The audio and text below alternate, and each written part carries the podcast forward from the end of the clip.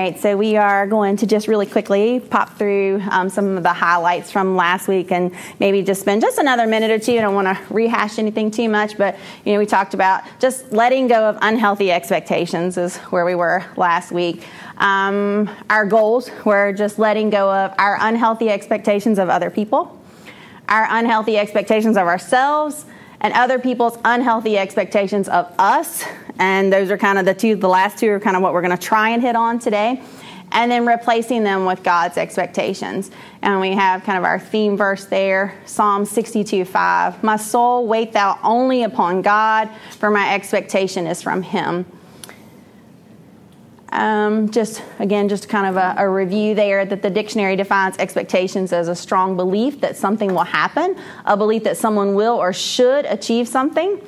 And then we had kind of a working definition that we were using for healthy and unhealthy expectations, and that healthy expectations are realistic, normal, reasonably attainable. We talked about, you know, we all expect to be paid when we've done a job. We expect our paycheck to come through. Um, we expect our kids to reasonably listen to us. We expect people to be, you know, just, I mean, like you expect your cashier to scan your stuff and ask you for your payment. We have expectations of everybody.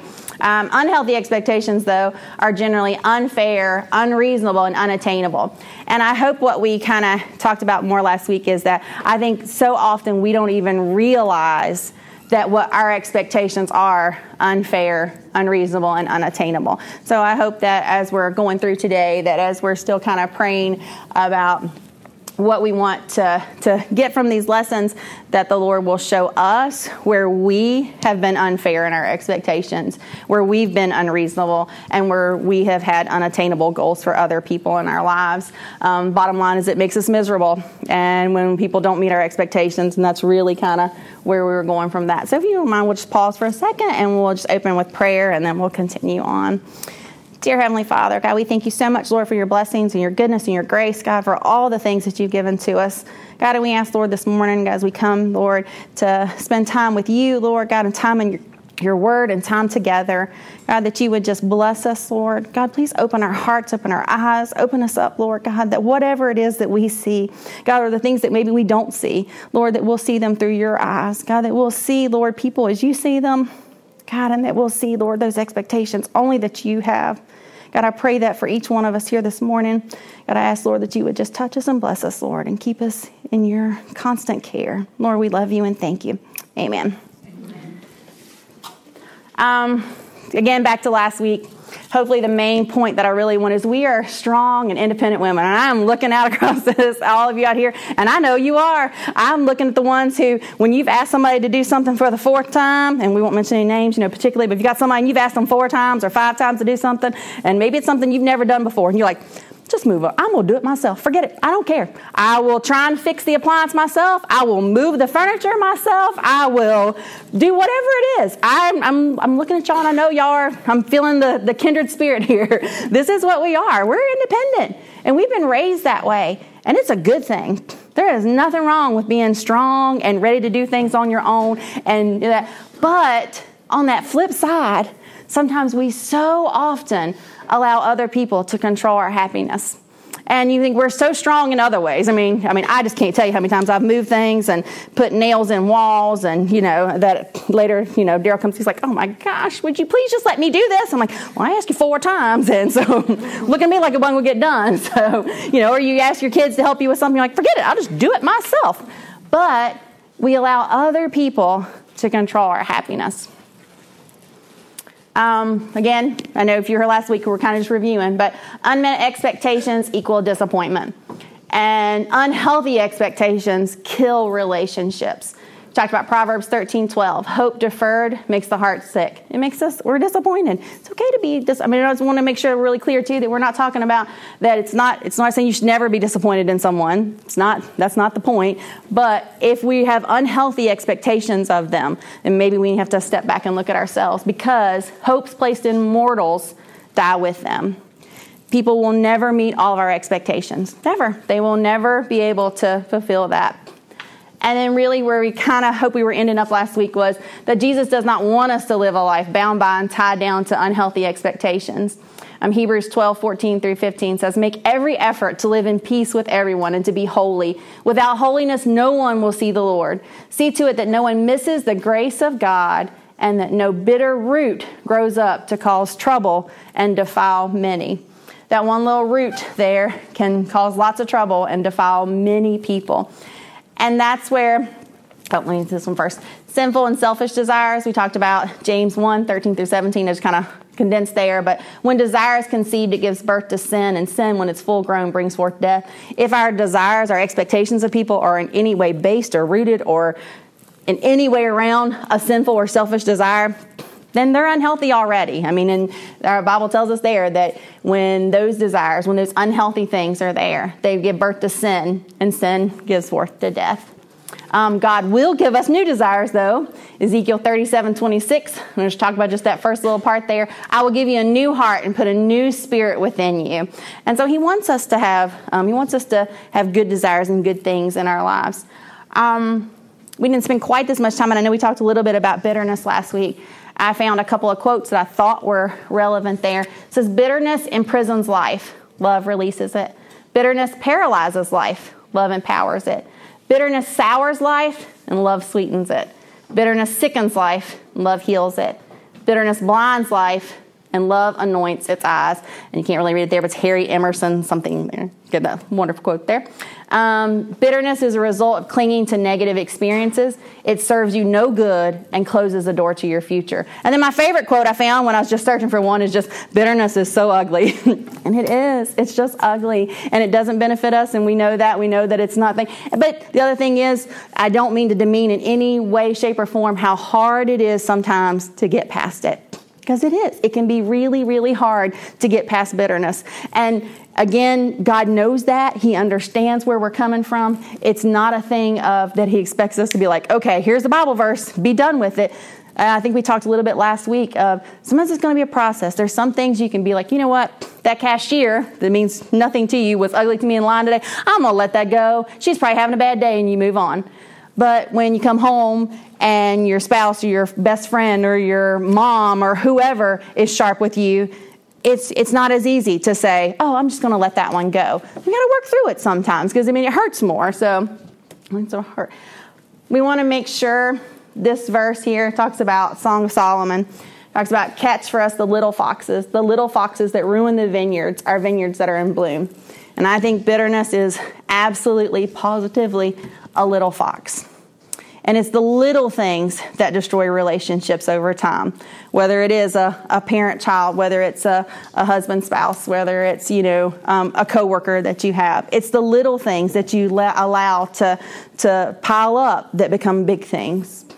Um, Ephesians 4.31 tells us to get rid of all bitterness, rage, and anger, brawling, and slander, I don't know if any of y'all are brawling, but if you are, let's try and keep that in check there. it's not middle school. Y'all take it easy there.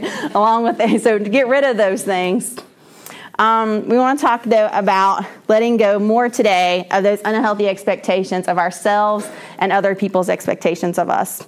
Um, I mentioned last week that I think the expectations we have of other people probably have caused me more pain. My personal expectations of people have caused me more pain than anything, but there's no doubt that these are the stressors in my life that I have allowed to stress me more than anything else? Are the expectations that I feel for myself or that other people feel for that I th- I think they feel for me and that's really really important is to think that you think people have expectations of you and I feel like that we have a really bad habit of internalizing them and then becoming expectations. Um, I think it's unintentional but from all those people we've just mentioned, I mean, what you could add any. I mean, your your I mean, we talked about parents, um, spouses, children, cousins, sisters, brothers. Um, your pastor, your your teachers, anybody that you come in contact with, it's easy to have those. I mean, I know some of you who've been through like PTOS and things like that for your kids in school. You feel pressure from that sometimes. You're like, should I do more? Should I do less? I mean, what what do I need to do? You feel pressure from all these people. I just want to ask you if you ever had any of these thoughts um, run or scenarios run through your mind.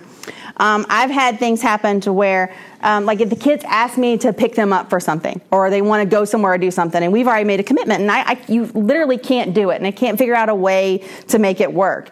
Then I start to worry, and I start to think, oh gosh, I really, I really want to be able to get them to that thing that they've asked for, but I've already made this other commitment. I can't do it. And then you start thinking that, well, I mean, somewhere in the line, you don't mind even so much say this, but it becomes this little thought in the back of your mind that well, I'm not a good enough parent.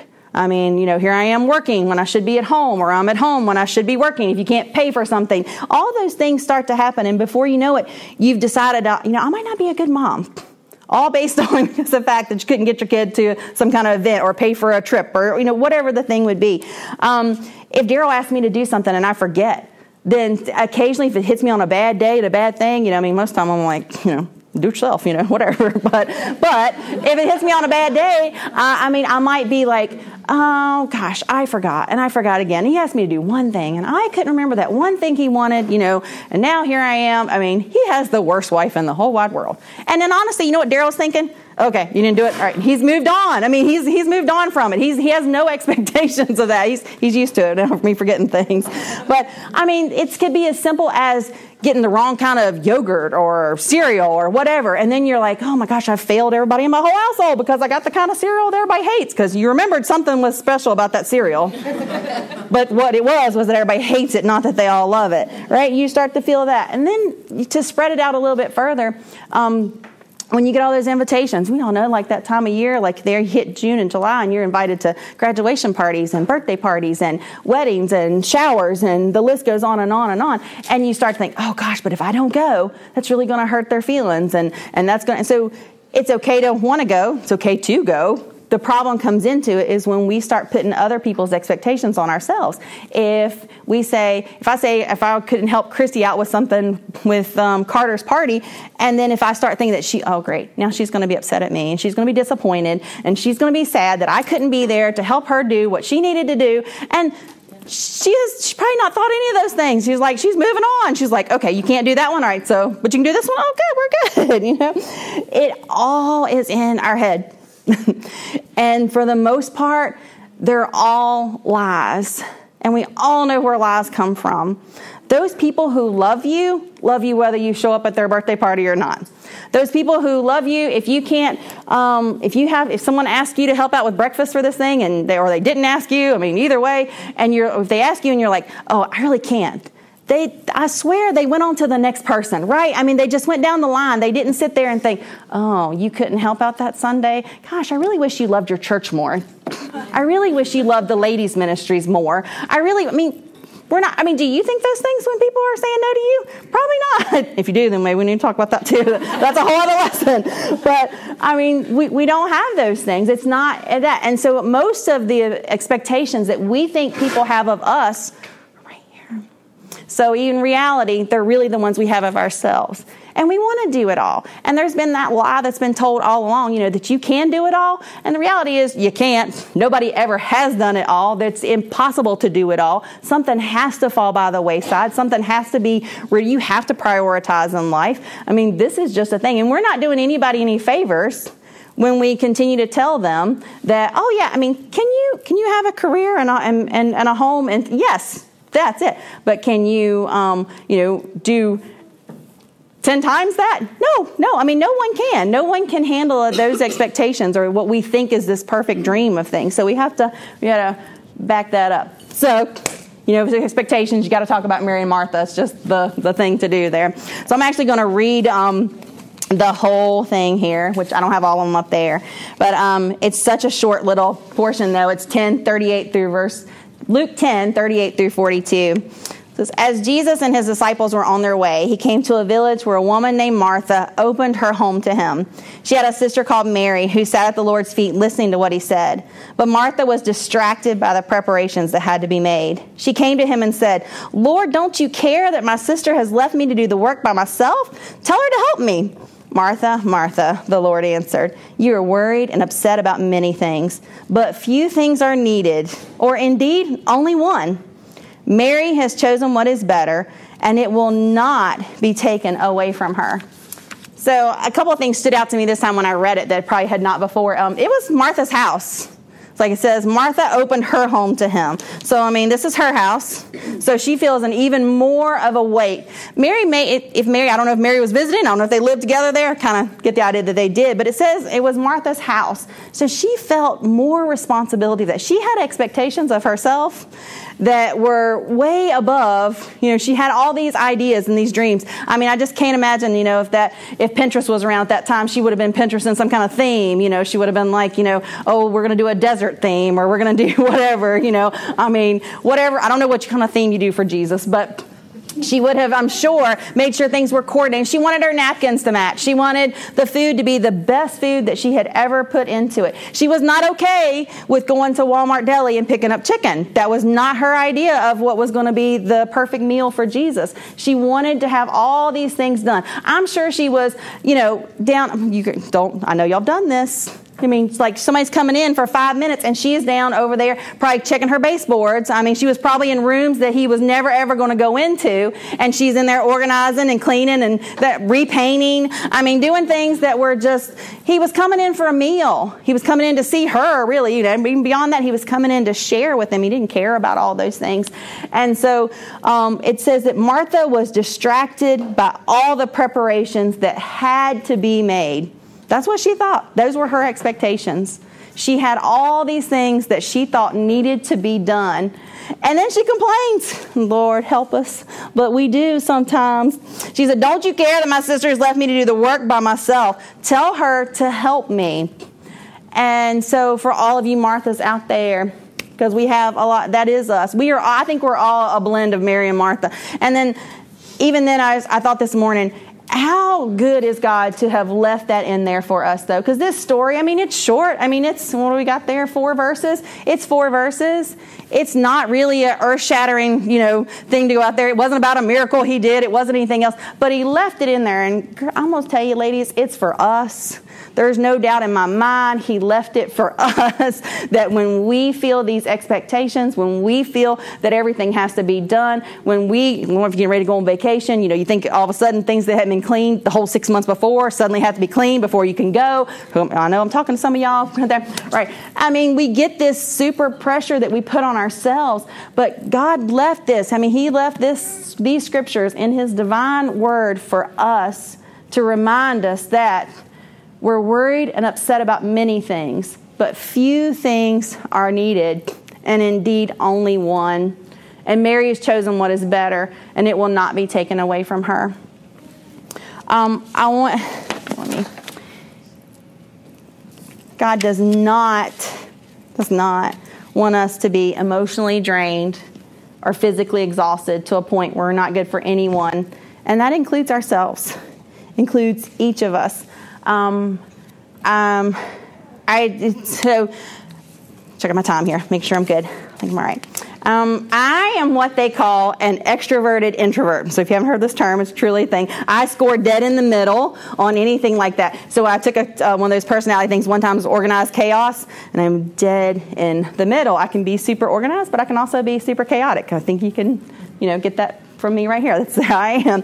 Um, but I love to be social. I love teaching. I love being around my students all day. And I really, really, and I, it's kind of, I don't, I hope it's okay to admit this, but the social and emotional connections of church are almost dead even with spiritual for me. I need them. I mean, church is that spiritual place for us. There's no doubt about that. But for me, being able to connect with people and having that social and emotional connection, which I feel like God designed it that way, that's why we should worship together. If we didn't need that social and emotional, we could do it at home.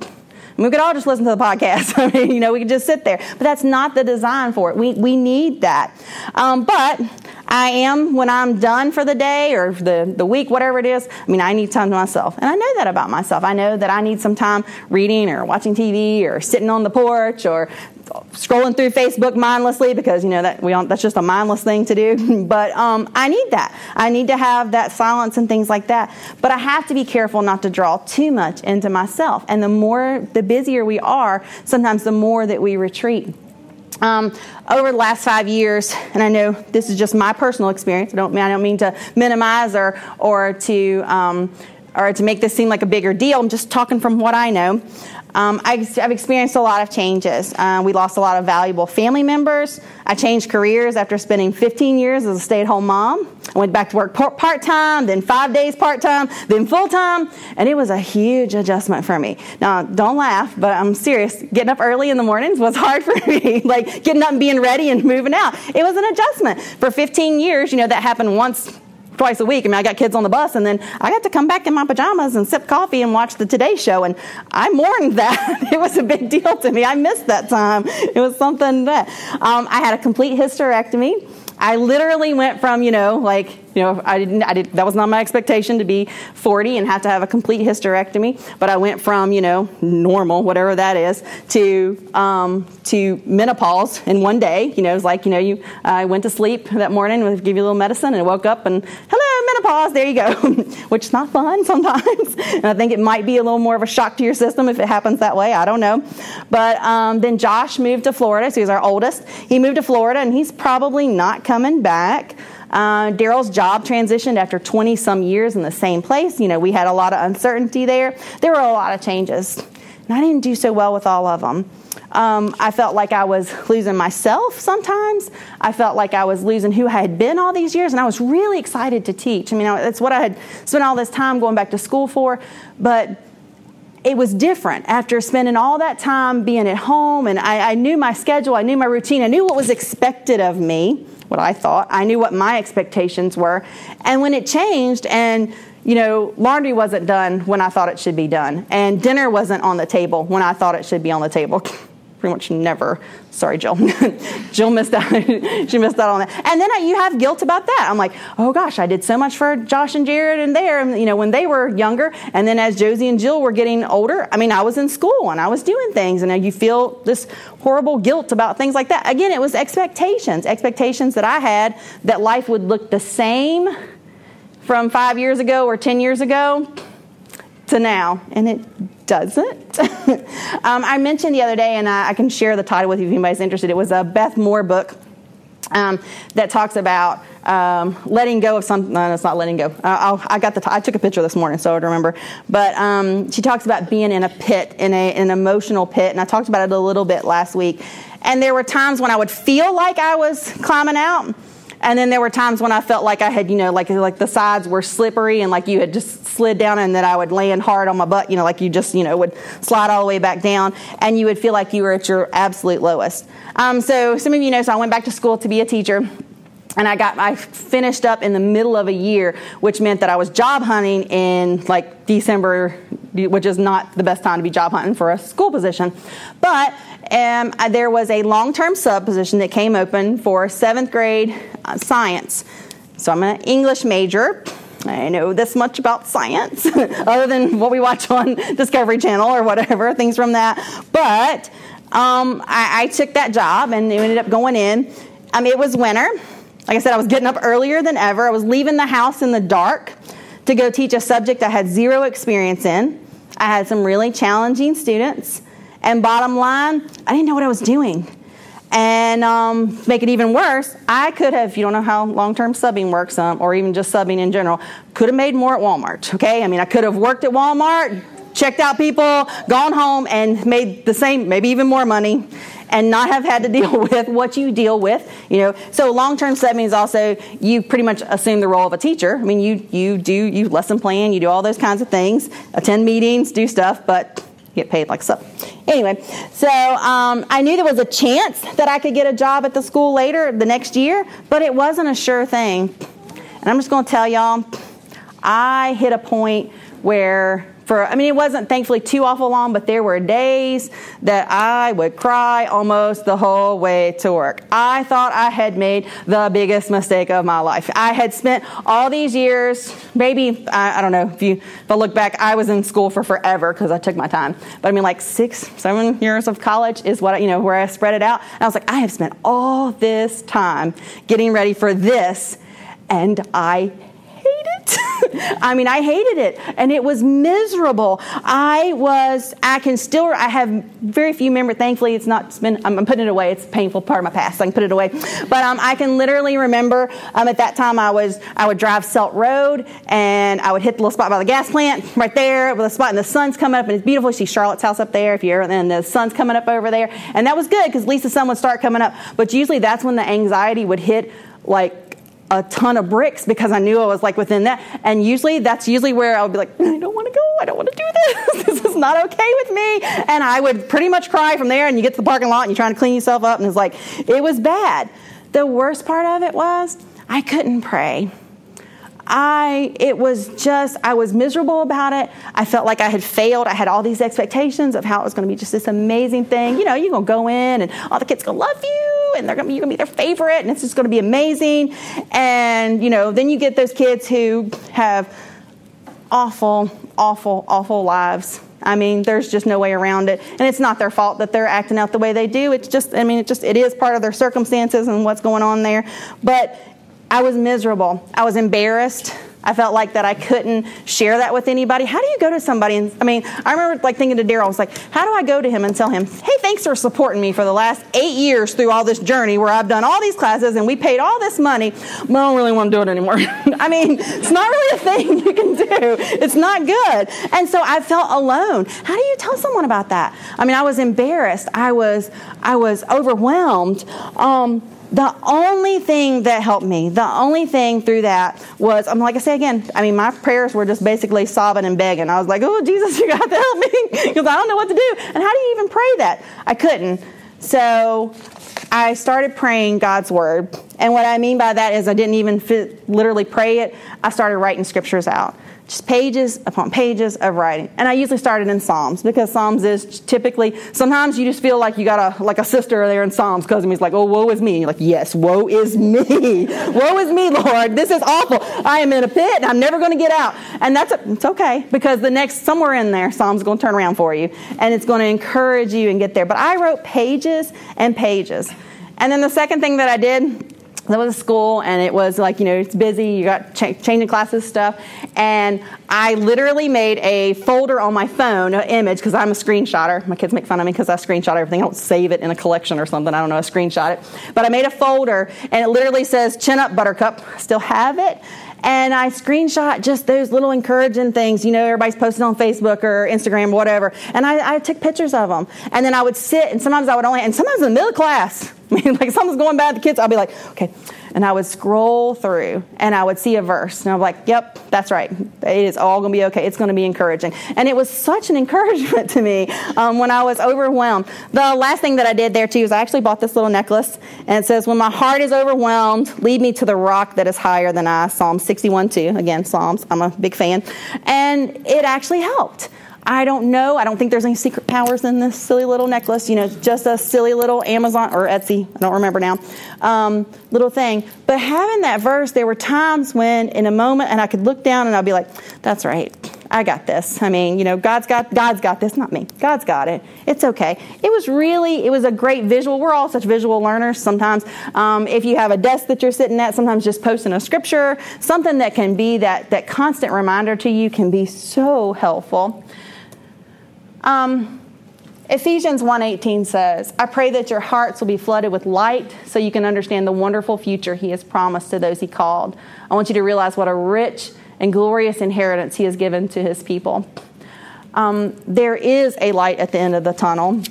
There always will be. Those expectations that I had placed on myself were unrealistic for a first year teacher. Were unrealistic for a long term sub. Were unrealistic for for just me and just in that when I was able to hang in there through the grace of God, I got the job in English, and I have, I, I, absolutely, truly, 100% love my job. Love every part of it. Love everything about it. I doubted myself. I doubted God's plan for me.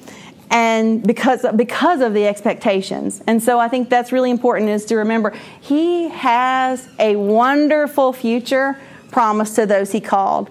And I want you to realize what a rich and glorious inheritance He's given to all of us. And I'm going to fly through these just a little bit. But um, just if you need those steps, they are on that piece of paper we had last week. Um, when we're talking about expectations, whether it is ours of others, those uh, that we have of ourselves or, or, other people have for us. So we have to communicate. And really, that just means God, first of all. We must pray. And if you can't pray, write some scripture. If you can't write some scripture, listen to some worship music. You know, I mean, 90% of that stuff is straight from Psalms anyway. So, I mean, just, I'm telling y'all, Psalms is the thing here for me. Um, I mean, there again, I put that Psalms 121. I call on the Lord in my distress, and He answers me. Um, the second thing is, I just want to encourage you to be, we should be honest with ourselves and take a hard look at our expectations of others and of ourselves. Help pray that God will help us to, to see the ones that are unreal and unfair and, and just unattainable.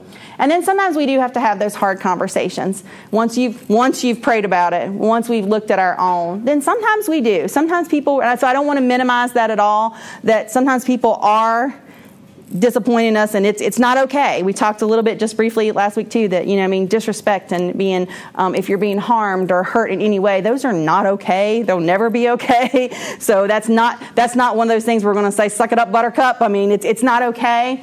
But sometimes we have to get that. Um, then a lot of times we have to forgive. We have to forgive ourselves. We have to forgive others. We got to move through that. You will never be asked to give more grace than God has already given to you. If it's a contest, He wins every time, hands down. Probably one of my one of my I got all my favorite verses in here today, but Lamentations 3 22, 23. It is of the Lord's mercies that we are not consumed because his compassions fail not. They are new every morning. Great is thy faithfulness. Um, I didn't even put a scripture up there because, I mean, here you go. if you want some loved ones, they're all in here. Um, love covers a multitude of wrongs. And when we can communicate those things and think, see how that we've done and real things and we've forgiven them, I mean, we just need to love. We love people. We love ourselves. We love that God has created us to do the work that He has given us to do. And then expect God to do exactly what He's promised He will do. And this is probably my all time favorite verse do not be anxious about anything, but in every situation, by prayer and petition, whether it is listening to the praise music or writing it out in Psalms or just sobbing, God, I don't know. I'm, you know, it's such a, I made a mess. I need some help.